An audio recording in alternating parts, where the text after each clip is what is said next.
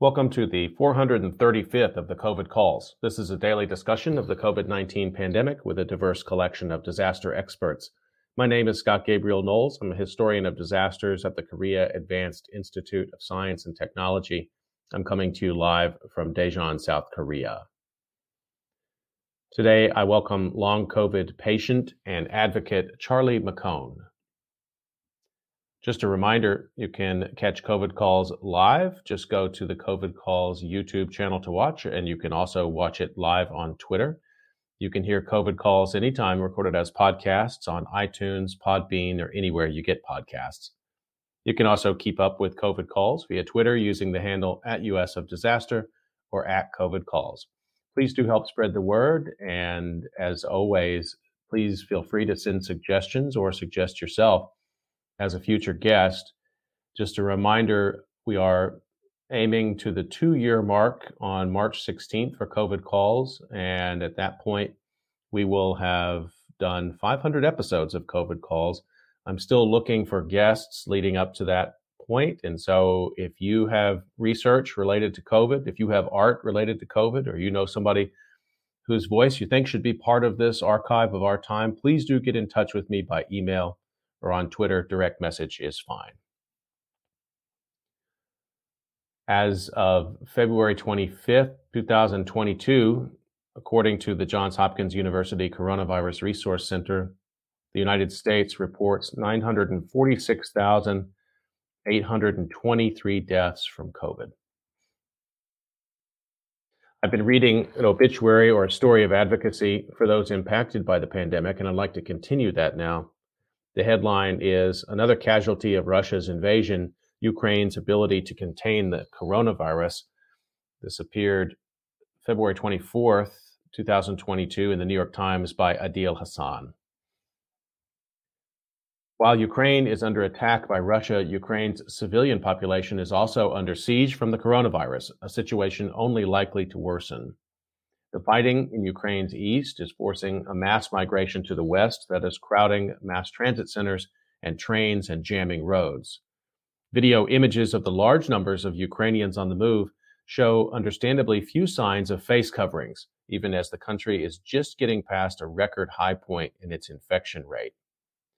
The coronavirus outlook for those fleeing the fighting is grim, according to Dr. Eric S. Toner, a senior scholar at the Center for Health Security at the Bloomberg School of Public Health of Johns Hopkins University. They're quite vulnerable, and as people huddle together, either sheltering or evacuating in crowded buses, trains, and cars, maybe in hotels and refugee camps, it's going to cause a reversal of the progress, he said in an interview on Thursday.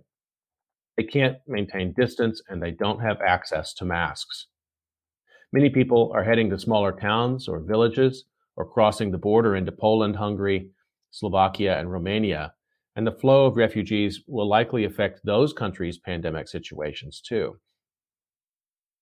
Senior Biden administration officials say that between 1 million and 5 million people in Ukraine could seek safety in some other part of the country or in neighboring countries. On Thursday, the United Nations High Commission for Refugees said that it was already increasing its operations in Ukraine and neighboring countries. Dr. Toner said that he expected Ukraine's neighbors to see a rise in their COVID case numbers and additional stress on their healthcare systems from refugees, but those problems will be worse inside Ukraine. They're going to be caring for COVID patients along with war victims, he said. They're going to be understaffed because of the war, and it's going to harm their chances of keeping patients in isolation or have social distancing. It's going to be a mess. Ukraine is reporting an average of about 26,000 new cases a day, or 63 cases per 100,000 people, according to the Our World in Data project at the University of Oxford. Only about 1/3 of Ukraine's 44 million people are fully inoculated against the coronavirus, though Ukrainian officials said this month that the army had a 99% vaccination rate. Russia, despite being one of the first countries to develop and approve a coronavirus vaccine, has fully vaccinated only half of its population, according to Our World in Data. It is also dealing with an Omicron surge, recording an average of 160,000 new cases over the last 7 days. That's 111 cases per 100,000 people. Ukraine does not recognize Russia's Sputnik V vaccine, while Russia does not recognize the Western manufactured vaccines administered in Ukraine. The Russian invasion is also likely to hurt Ukraine's ability to track the virus, Dr. Toner said. If the country's data becomes unreliable, that would be a particularly important loss for epidemiologists because the country is in the heart of Eastern Europe. I would suspect that we're going to stop getting a lot of data from Ukraine, Dr. Toner said. The hospitals and local health departments are not going to have that as a priority.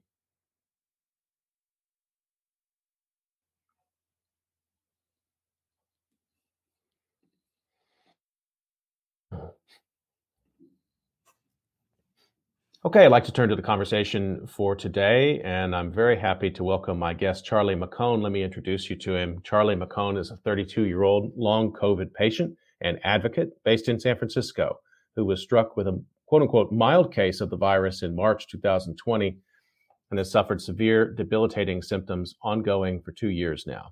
Prior to illness, he was in the prime of his life with no health issues to speak of. He was an active tennis player, cyclist, and musician who biked 10 miles a day and ran 10 miles a week and worked full-time as a nonprofit professional. He's currently on short-term disability, is severely housebound, and relies on his long-term partner as a full-time caretaker. And like many long COVID patients, he has seen over 50 doctors and healthcare providers since his illness.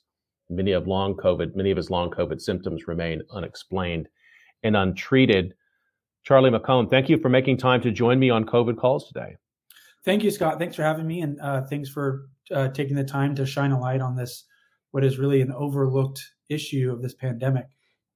I'd like to start the way I usually do, find out where you're calling from and what the pandemic situation looks like there.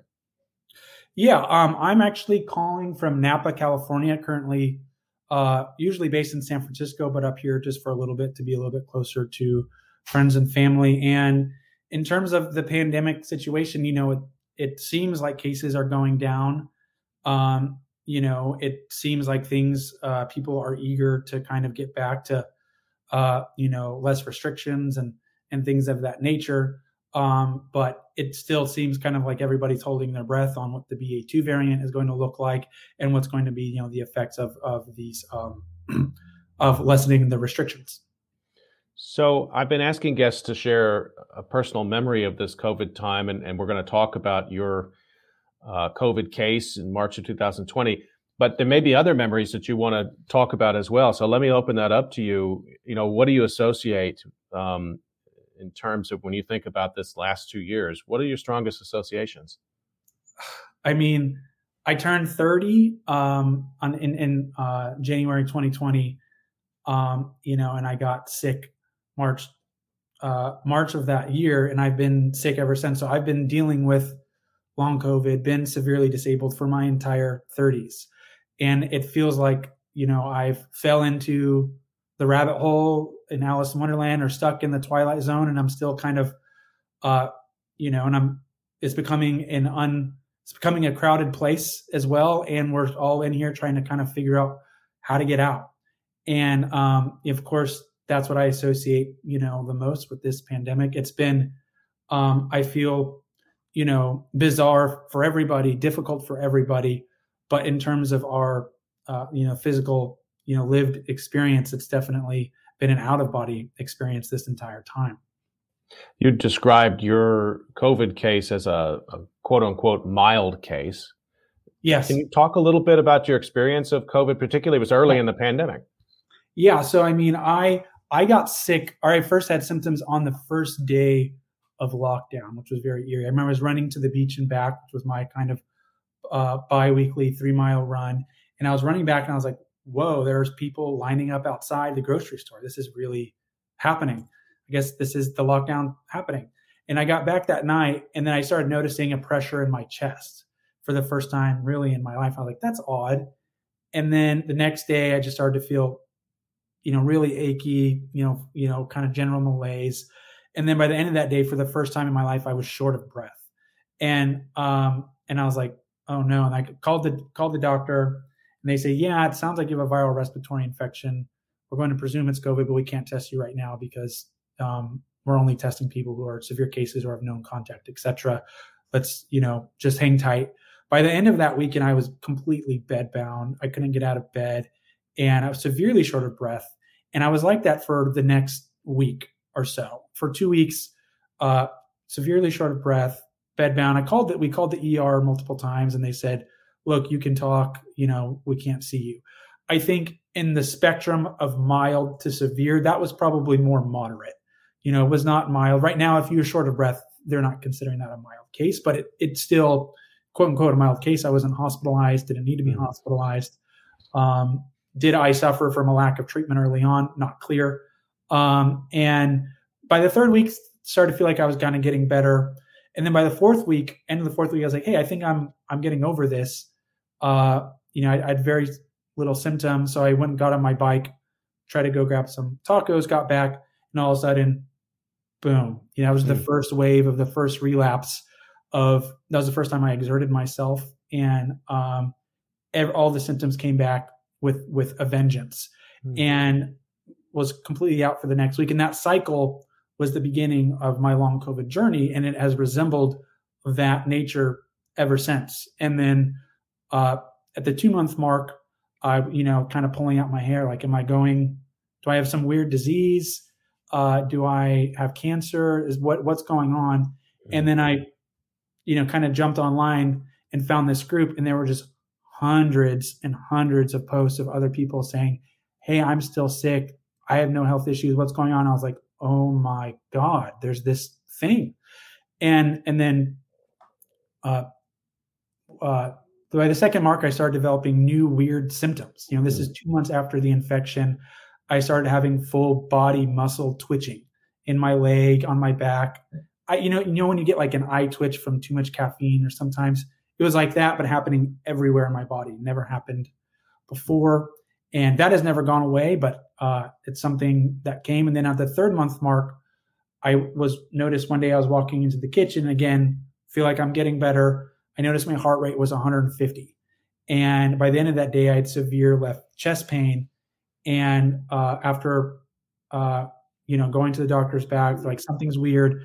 And they thought I had myocarditis develop at that point. It was eventually the diagnosis was reversed, but it was kind of initial signs of that.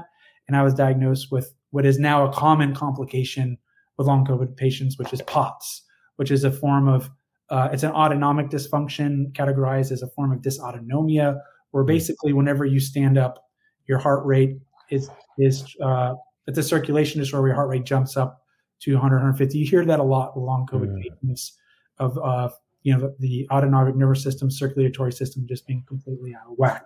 So all of that to say is that it has been this barrage of waxing and waning symptoms that have been relentless. And I, you know, tried to work through them, you know, the first year and a half. And by the last summer, I ended up just collapsing. You know, I couldn't do it anymore. And that's my biggest regret, is just trying to push through my symptoms, not understanding kind of the nature of the disease at that point, or the nature of post-viral diseases at that point as well. And eventually, after my second attempt, got on short-term disability with a new doctor last year. And we've been, you know, trying to get a management and plan in place. I was unfortunately reinfected last September, which led to pneumonia and a big deterioration of case. And this is another unfortunate, you know, common story, is that patients are finally maybe getting, they're not recovering, but maybe they're getting to 70%. Right. And then they get hit again with the virus. I was vaccinated, many people are saying, and they're kind of starting at the bottom of the ditch, or the bottom of the hill again, and trying to work their way back up. So that is kind of, I guess, the short version of the story. And it's been, you know, again, I'm at this point just completely debilitated. I have to, for this meeting alone, I had to kind of plan it as the main thing I did today. I had to plan it as one of the main 3 things I was going to do this week. I have to rest for multiple hours leading up to anything to this. I have to rest for multiple hours after something like this. And so it can be hard looking at somebody like me talking look like I probably haven't shaved in a while at least, but looking like he looks okay. It's really, it's hard to really digest the severity of the illness that people with this condition are going through. And we've been trying, I think, hard for the past 2 years as a patient community to warn the public, like, look, this is a disaster. At the rates at which this is happening, this is going to be the biggest mass disabling event in history. And we're still just completely perplexed why there isn't a public health warning. Why aren't we tracking these cases? And the research is not anywhere near proportionate to which this is happening. And from our perspective, it's like, look, the more cases, the better off we're probably going to be, you know, because that's going to eventually lead to some sort of treatment, but it's still just traumatizing. You know, we're seeing the biggest influx of long COVID patients from the Omicron wave in our patient communities now. Right. People are saying, hey, I got sick. What's this long COVID thing? I didn't know anything about this. I'm still sick 8 weeks later. And for the first time, I now have somebody in every single one of my personal network social groups who knows somebody who's dealing with it. And so where before I knew only one of two people in my personal network.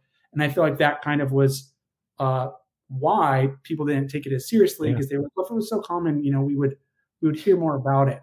Where now people are hearing about it, and it's scary because with everything I've gone through, I have finally found a great team of doctors who understand everything up to the the cutting edge research. Mm-hmm. Still having a really difficult time understanding what to do.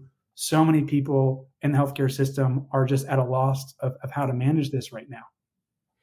Well, thank you for going through that and explaining the various different details of it. And I'm really sorry for what you've gone through.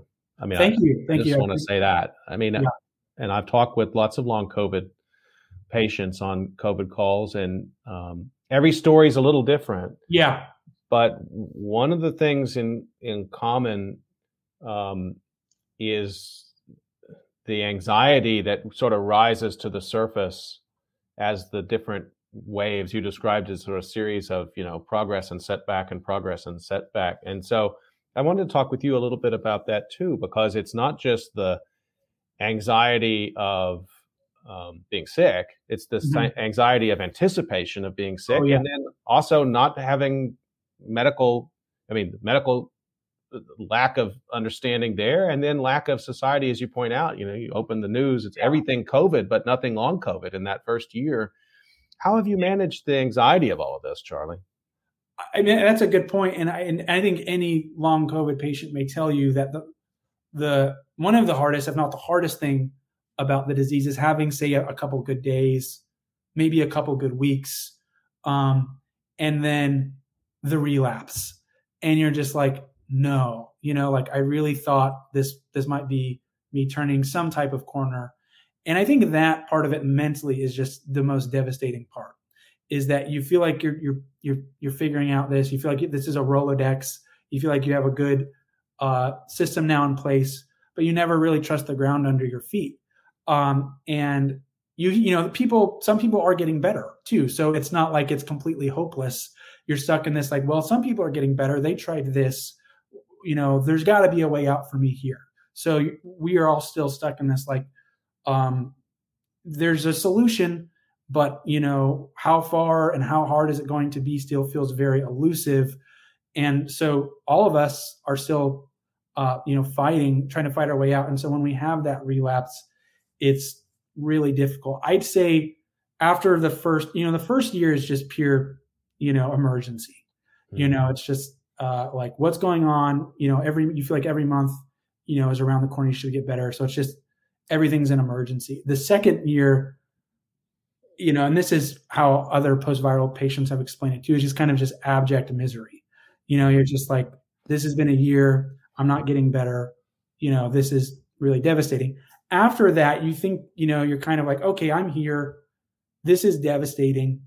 But you kind of compartmentalize that at that point. It's like, okay, this is not the quality of life, you know, that I'm willing to accept for myself. But I have to kind of compartmentalize that. Kicking and screaming isn't helping anymore. What do I need to do to both make my days, you know, more bearable and manageable? And what do I need to do to kind of keep my eye on the ball and feeling optimistic about, like, what am I doing to put one foot in front of the other to try the next thing? And so I think at a certain point, you know, you just try to, I've been just trying to orientate my days around what can I do to minimize my symptoms and maximize my joy despite this, you know, incredibly difficult experience. And to kind of minimize the mental stress, which is only exacerbates symptoms. And so it's a little bit of a, you know, Chinese finger trap, or like you're in quicksand. It's like the harder you push, the harder you kick and scream, the faster you sink. And you kind of learn that after 2 years. But that's kind of my long-winded stay of it. Still remains incredibly difficult, incredibly devastating for me, my friends, family, you know, losing kind of, you know, not being able to read when I want to, not want to listen to music when I want to, not be able to eat the foods I want to, not be able to have coffee, not be able to have this. It all sucks. But at a certain point, you mentally adapt to, like, what do I need to do to just have my days to be more bearable? And also, what do I need to do to get a plan in place that makes me kind of stay in the fight? So I just want to remind everyone that you're listening to COVID Calls. Today I'm talking with long COVID patient Charlie McCone about his experience of living with long COVID. And Charlie, you have also, that of the energy that you have, you've apportioned part of that to public outreach, which I think is I'm really impressed that you've made time to do that. And the San Francisco Chronicle profiled you, and there was a statement in there which really stuck out to me. I'm just going to read it. In the piece, you said, "I don't think the public is well informed around this possible outcome from COVID. And I think if they were, younger folks might exercise more caution and prudence. This is just not being well articulated enough." And I wanted to follow up with you on that a little bit, because, you know, there's an series of unfortunate discourses around COVID from the beginning that have sought to minimize it. Sure. Minimize it for young children, you know, minimize the Omicron variant. At various moments, there seemed to always be people there saying it's not so bad. And I thought I was really, you know, moved by that statement of yours, because it particularly, I think, for people who are, you know, in their 20s, 30s, 40s, healthy, this has generally been treated as something that you will have and get over, and then you move on with your life. And you have a different story to tell. Yeah, I have a very different story to tell. And again, if this was just me and one or two other people, you know, then I think I'd be like, yeah, I got unlucky, some weird thing happening. But now we know how often this is happening. We know how severely disabling this is happening. You know, there's now an 81 study meta-analysis showing that it's 10 to 30% of people are becoming this sick. And we know that over half of them definitely are still sick after a year. And, you know, there's variety of estimates. You know, the Mayo Clinic said, yeah, we're seeing estimates from 10 to 50%. And we're not sure what the exact number is. What we know for sure is that this condition is not rare, right? And so that is the alarming part of it. So part of, you know, I think the patient community and myself, the reason we're trying to talk about this is, one, just a sense of urgency. That's like, why isn't the CDC, why aren't folks being adequately warned about the risk of infection? You know, it could be described as misinformation that I would say isn't that much different than the misinformation that anti-vaxxers are trying to prescribe about the risk of vaccination. We are not giving people the total information about the risk of infection, and it is an alarming number. It is not rare. Rare is something that happens in medical terms, one in 10,000 or 1,000 people. This is happening in the most conservative estimates. People are debilitated for at least 3 months to 1 in 10 folks. And we have yet to see studies that have proved otherwise. There is some encouraging information about the vaccine reducing that number by half. But then we're looking at 5 to 15% instead of 10 to 30%. Still not rare, still very common. And so one of the biggest gripes and failures, I think, is, one, we're not warning the public still. And this is very clear by all the folks who just got sick with Omicron. And we now know that there's more deaths now from Omicron than Delta. So speaking, we're going to see more morbidity in Omicron as well. So and all of these folks are saying, I didn't know this could happen. I was vaccinated. I was boosted. What's going on? And that's a failure of public health, who knew how severe this is, how common it is, and still not warning the public. Now, why that is, everybody can speculate, but it'd be very hard, I think, for public health agencies to say this is a mild variant. Hospitalizations are decreasing.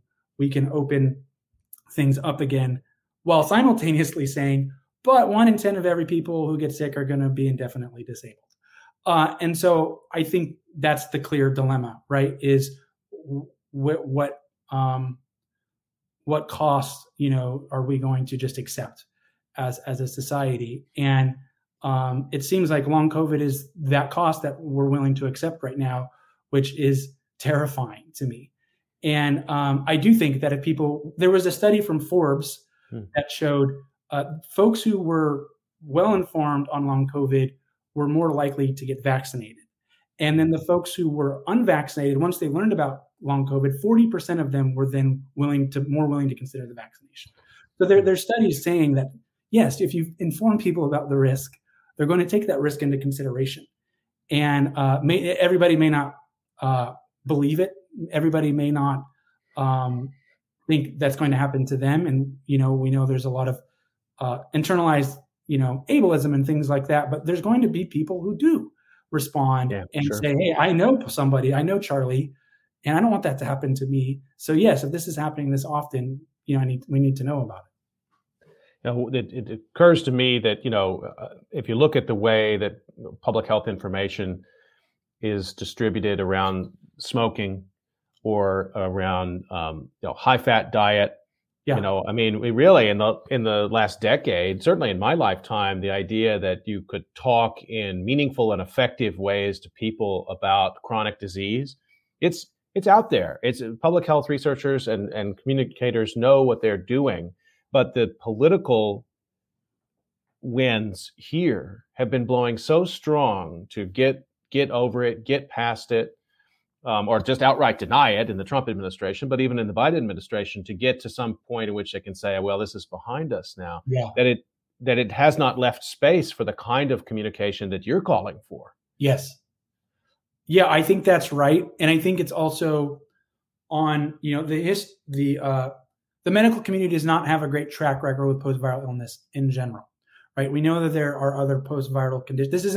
We know pandemics disable people. We know there was people didn't want to get polio because they want to get post-polio syndrome. We know after the influenza, there was, the weird neurological situations that happened. And we know, of course, about myalgic encephalitis and dysautonomia, chronic Lyme.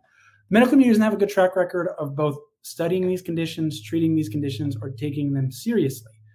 Now, let's say in an alternate universe, those things were, taken seriously. Maybe long COVID would be easier for the medical community to digest, to swallow, and incorporate into public health messaging. And if they had a solution too, I think it'd be easier for people to digest. The fact is, it's the sheer number of folks who are coming down with this is just confronting a major blind spot in medicine that nobody was prepared for and is ready for. And it may take now, unfortunately, at the rate things are going, years until they have a solution for it. And so it does seem like people aren't going to be eager to talk about this until there's a solution to it.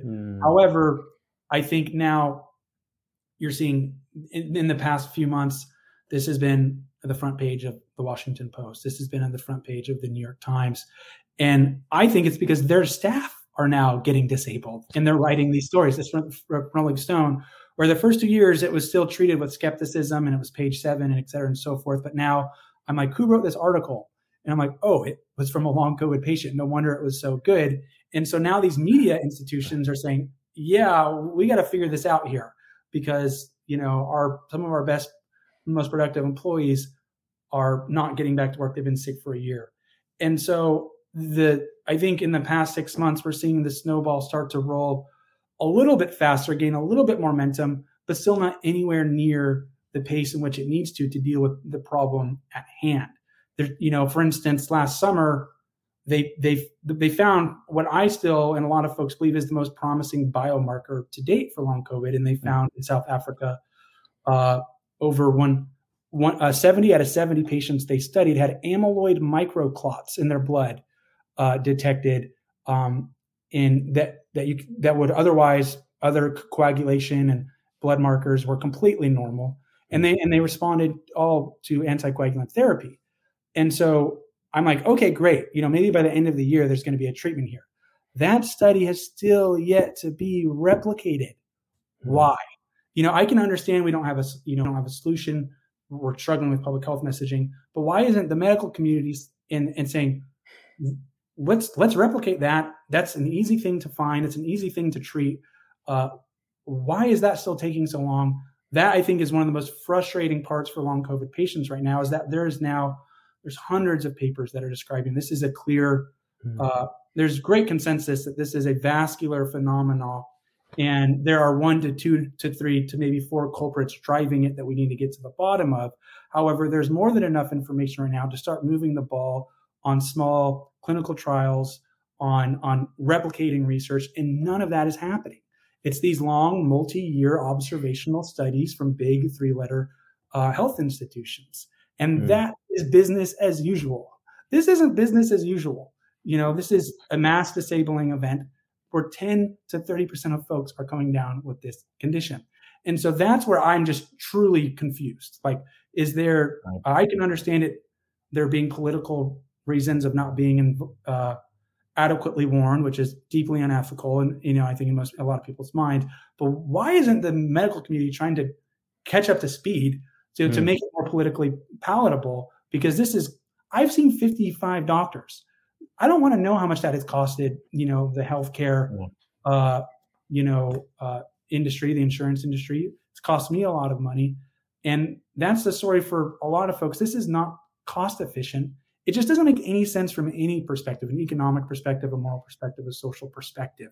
So that's where I'm like genuinely confused. Are there some people not aware, you know, who are in these important power position? But then again, Dr. Fauci has acknowledged it. He says this, you know, he knows how serious this is.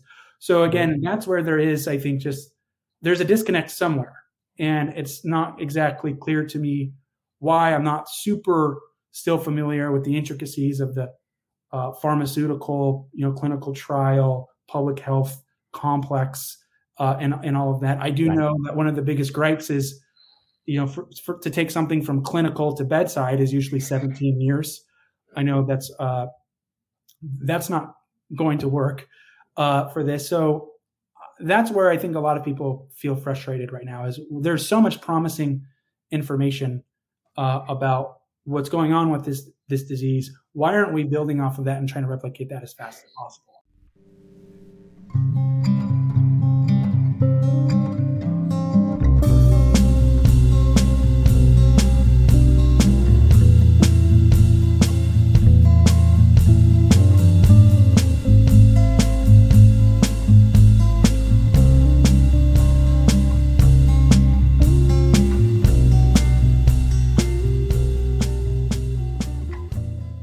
Well, it's also to hear, you know, you describe that number from clinical to bedside in 17 years. But of course, we've just lived through a time in which an mRNA vaccine by multiple companies was developed in a year for a new disease. And they had the technology within a few months. So, you know, when the urgency is there, the biomedical capacity is immense, it's staggering. I wanted to ask you about another, let me just remind folks you're listening to COVID Calls. I'm talking to Charlie McCone today about long COVID. I wanted to follow up another part of this, Charlie, which has to do with sort of your education through this as a patient advocate and as a member of a community. And I've talked with, for example, Dr. Marjorie Roberts, who's a long COVID patient and advocate. And, you know, to hear her talk about how you build a community sort of person by person through this is really impressive, but also, frankly, sounds pretty exhausting. Yeah, I mean, I think a lot of folks would say at least from, you know, the patient community side. It's been one of the few, I'd say, solaces though, is knowing other people who are going through this, knowing you're not alone. People have very similar stories to you. Knowing some people are getting better and you know, with maybe the right luck and treatment and time, you will too.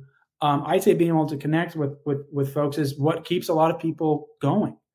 And if they were completely alone, and there wasn't, you know, the internet for this, I would be very concerned about the rates of self-harm, expediting, which we within the community is unfortunately, you know, happening and beginning to happen more. And we're very concerned about that.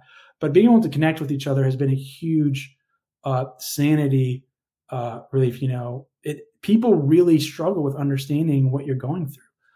My girlfriend does, my mom does, my dad does. They believe me, my work does, they believe me, but they still struggle with like, how are you feeling good this morning, but not now? You know, why are you feeling good tonight, but a few hours ago before dinner, you weren't? And so it's really difficult to understand, and being able to share that experience with other people and it be, you know, so uncannily similar has been like, okay, there's power in numbers here at some point.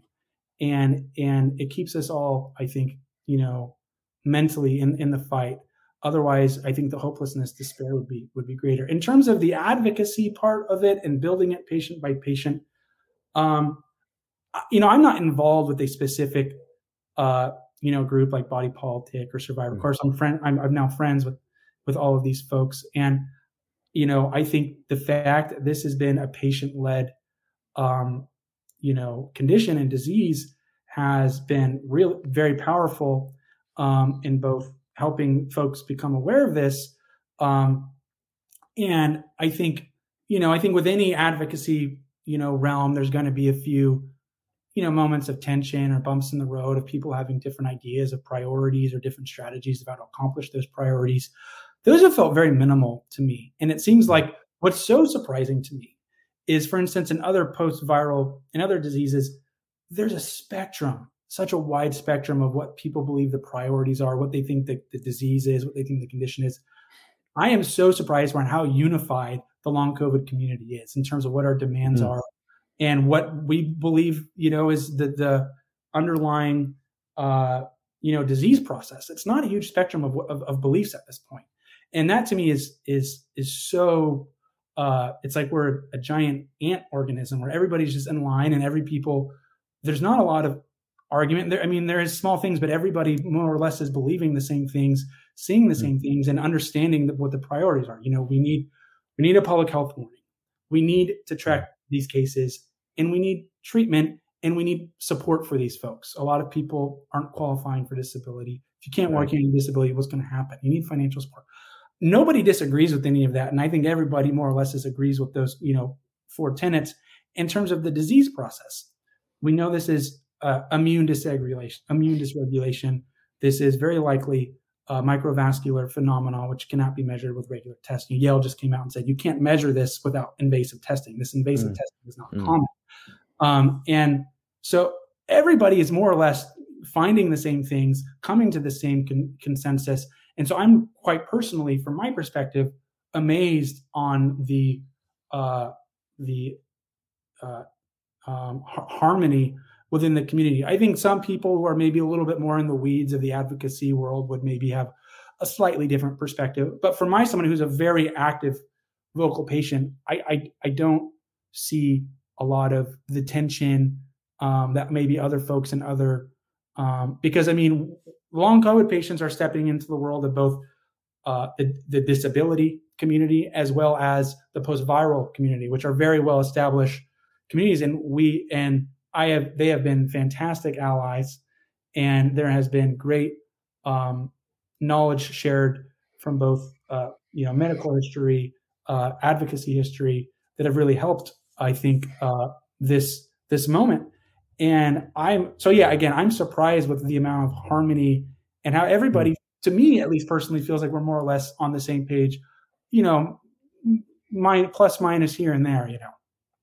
I just want to, you know, underline the points that you made there. So what you're calling for and the community, long COVID community broadly calling for public health warning, tracking, research, and assistance.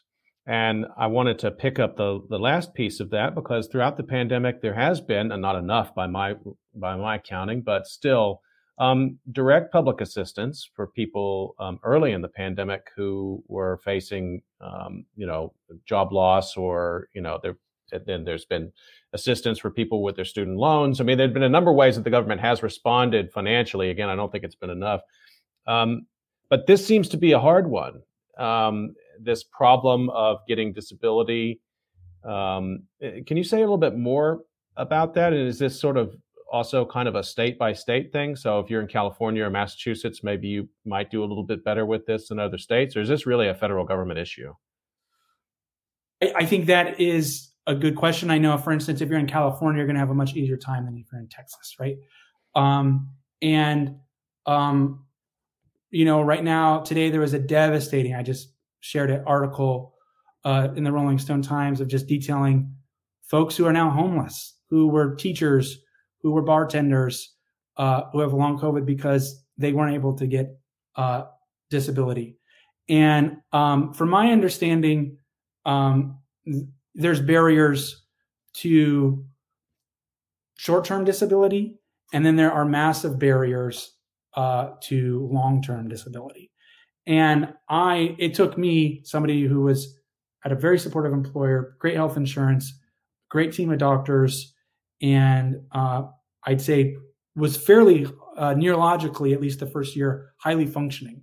The first year, I had just devastating cardiorespiratory symptoms, but my neurological symptoms were fairly intact, which was, not the case for most patients.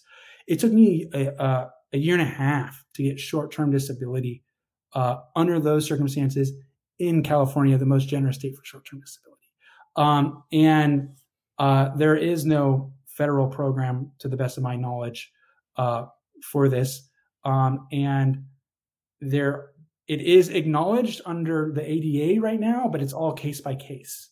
And it's just a disaster. I mean, the short-term the disability system is set up for people with visible disability.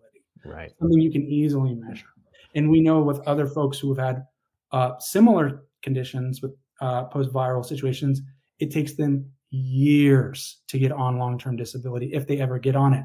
And that is harrowing for somebody, me. My short-term disability is going to run out in the coming months. And I have to figure out, what do I do? Am I going to be well enough to go back a little bit to work? Or do I have to hire a lawyer and start figuring out how to do long-term disability? That's one of my biggest stressors right now, is trying to figure that out. And at the rate of my current recovery, I'm not optimistic. And so assistance is a massive issue. And arguably maybe the most immediate issue and need issue, right along with research and treatment. I can't imagine what it would be like if I, was a gig worker working in Texas, right? With severe neurological symptoms, where on the more moderate side of neurological symptoms, reading instructions is the hardest thing. You get me in front of a camera and I can kind of talk okay for a little bit, as long as, my lungs can handle. But trying to write an email or read something new is so hard. So I can't imagine what it's like for people with severe brain fog, with severe cognitive deficits, trying to navigate this already incredibly complex system that's not meant for them. And so we are seeing what's happening. People are becoming homeless. They're losing their houses. They're going through their savings. Their relationships are being ruined because of this. They're losing their careers, their jobs.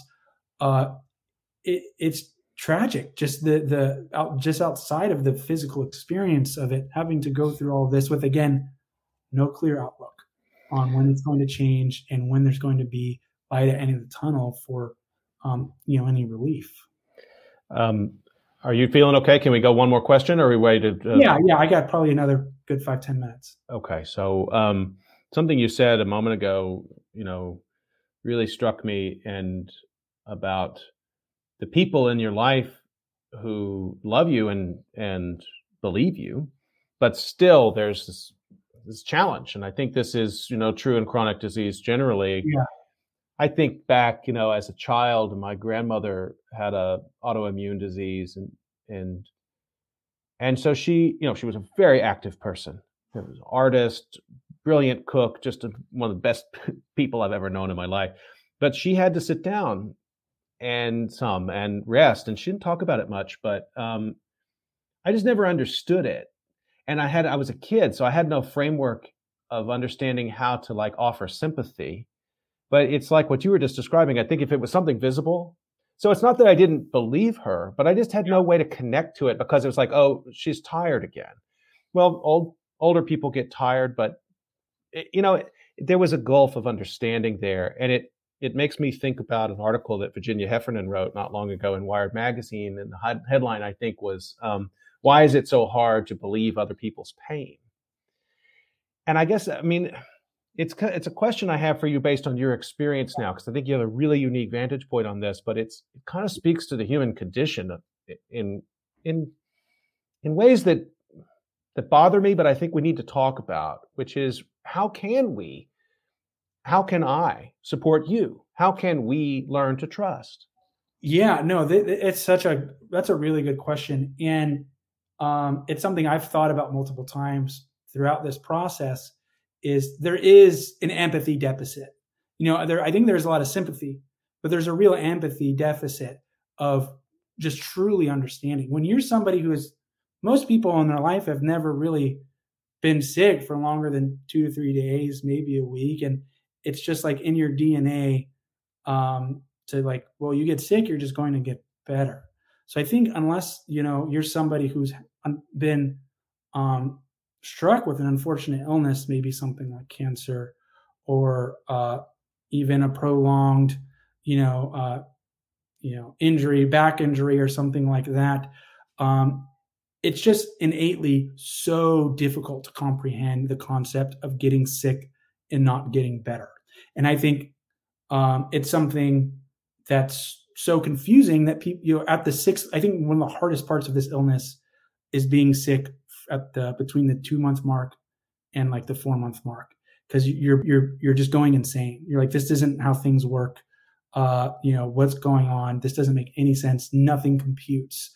And I think it's because it's so counterintuitive to the human experience to not bounce back. It's so counterintuitive to the narratives we hear in our lives.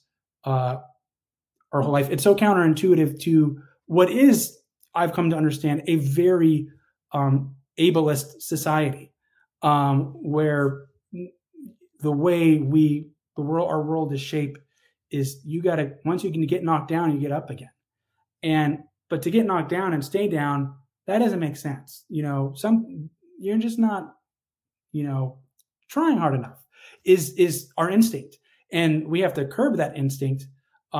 If we become self-aware and we become sympathetic, but it still, I think, becomes incredibly difficult to empathize until you really experience it. And so I don't know that I have a great answer to your question other than I think the more people tell their stories, the more people listen to them, the more people might be, understanding. I don't know what it's like to go through ALS. I don't know what it's like to go through cancer therapy. I don't know what it's like to have MS. But when people share their stories, I think to myself, oh my God, I don't want that. And I think the more long COVID patients tell their stories, hopefully we can start to build a more collective, we can start to close that empathy deficit as a society. However, I think the nature of this condition and the nature of this pandemic, where people's personal experiences have been so, I think that's been part of the problem of the pandemic, is people's personal experiences have been so ranged, where my grandma got it, she's fine. But yeah, someone's random uncle got it, now he's dead. And right. My friend who used to run 20 miles a week is still sick 2 years later. Right. And so it's such the brutal randomness of it has made it even more difficult for folks to both digest what's going on and to trust, you know, folks, what's going on. Are you sure this person just wasn't suffering from severe anxiety and isn't coping with the pandemic very well? I understand that. You know, I think that is like, this doesn't make sense. And what's going on with this guy? You know, thankfully now we have unequivocal, clear biomarkers. You know, long COVID patients aren't extracting, you know, they're only extracting 50% of their blood oxygen into their vital organs, where regular people are extracting 75%. Clearly there's something very wrong. I don't know that many long COVID patients feel that insecure about that part of it as they maybe did the first year or 3 months. But I still feel like the nature of post-viral diseases, the nature of this pandemic is made the empathy deficit greater in under a environment where our worst instincts have been, I think, expressed, and our empathy deficit as even close to folks dying. You know, we know there's 3,000 people still dying every day, and we've become numb to that. And so I think all I can really say is that's part of why I share my story. I mean, people have said, oh, you're so brave, you know, you're so for sharing your story. I'm like, I don't think of it like that. I think of it as, one, I want to get better. And so I'm doing it for selfish reasons. And I feel like if I share my story, maybe people, it may draw some more urgency to the attention, might lead to more treatment so I can get out of this twilight zone. But also it's just like, how are people not knowing about this? There's no way we can let people experience what I'm experiencing. So there is just an instinctual sense of urgency. We have to warn people about this hurricane that people are experiencing because this is just crazy. So, and I think as more people are sharing their experience, people are beginning to digest it. But a lot of folks in the disability community, in the post-viral community, are skeptical that people have the capability to fully understand and overcome their ableist instincts. My perspective is that we have ableist instincts, but we also have instincts of fear and self-preservation. And I think if enough people hear about this, those instincts are going to kick in too, and they're going to take it more seriously. And so if I had a perfect answer to your question, maybe we wouldn't be in the situation we are in. But it is something I think about. It is something my family struggles with. It is something my friends, I think, struggle with, especially when they call me and I sound okay for 5 minutes. You know, they're like, sounds like he's doing good.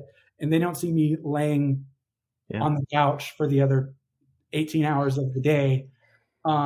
It's the nature of chronic illness is difficult to really understand. And I could go on and on about this, but you struck a nerve there clearly. And that's why I encourage folks who are going through this to continue sharing their story. The last thing I will say, just because it triggered it, is a lot of people have said, like, you know, if this was as common as it is, I feel like I would just know more people with this. And I that's something I totally get too. What I don't think people understand is most people are not like me. They don't want the world to know every medical problem with them. They don't want to know. They respect their privacy. I had a friend reach out recently. He's like, I'm shocked to tell you this, but I just found out my uncle has been dealing with long COVID for a year and he wants to connect with you. I had no idea.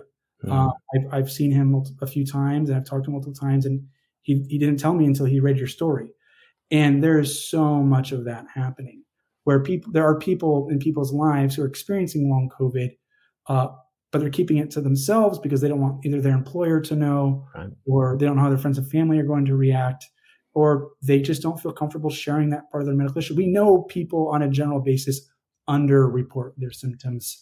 They don't overreport their symptoms. Everybody knows the story of their uncle or their dad who they have to finally drag into the emergency room, or finally drag into the emergency room. So why would we expect this to be that much different?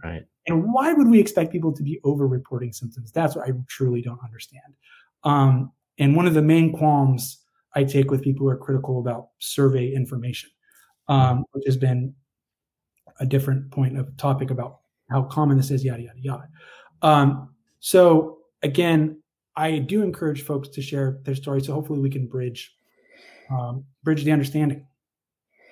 I just want to remind everyone you've been listening to COVID Calls, and you can usually catch COVID Calls live at 7 p.m. Eastern Time weekdays, although these days we're doing COVID Calls kind of round the clock as we head up to the two-year anniversary of the COVID Calls project, March 16th. I want to thank my guest, Charlie McCone, for a really powerful hour. I learned a lot from you, and I think your call for concrete action from the medical community and from government and from people just to increase to close that empathy deficit, as you said, it's a powerful one. And I hope you're not on the couch for 18 hours after this discussion, but it was a really powerful one. And I think it's going to help people. Thank you, Charlie, for coming on today. Thank you, Scott. Again, I appreciate it. And I do think the more people like yourself draw attention to this within the conversation of COVID and the pandemic, the more we are going to create more urgency. And at a certain point, there's just going to be a tipping point, and we're going to have to figure this out. And it may not help everybody at that point, but it can help a lot of people, and it can improve the quality of life for a lot of people, I believe, at some point. The question to me now is this going to be in a year, 5 years, or 10 years? And we want that time frame to be as short as possible. And unfortunately, at the rate things are going, so many people are getting sick that I do feel like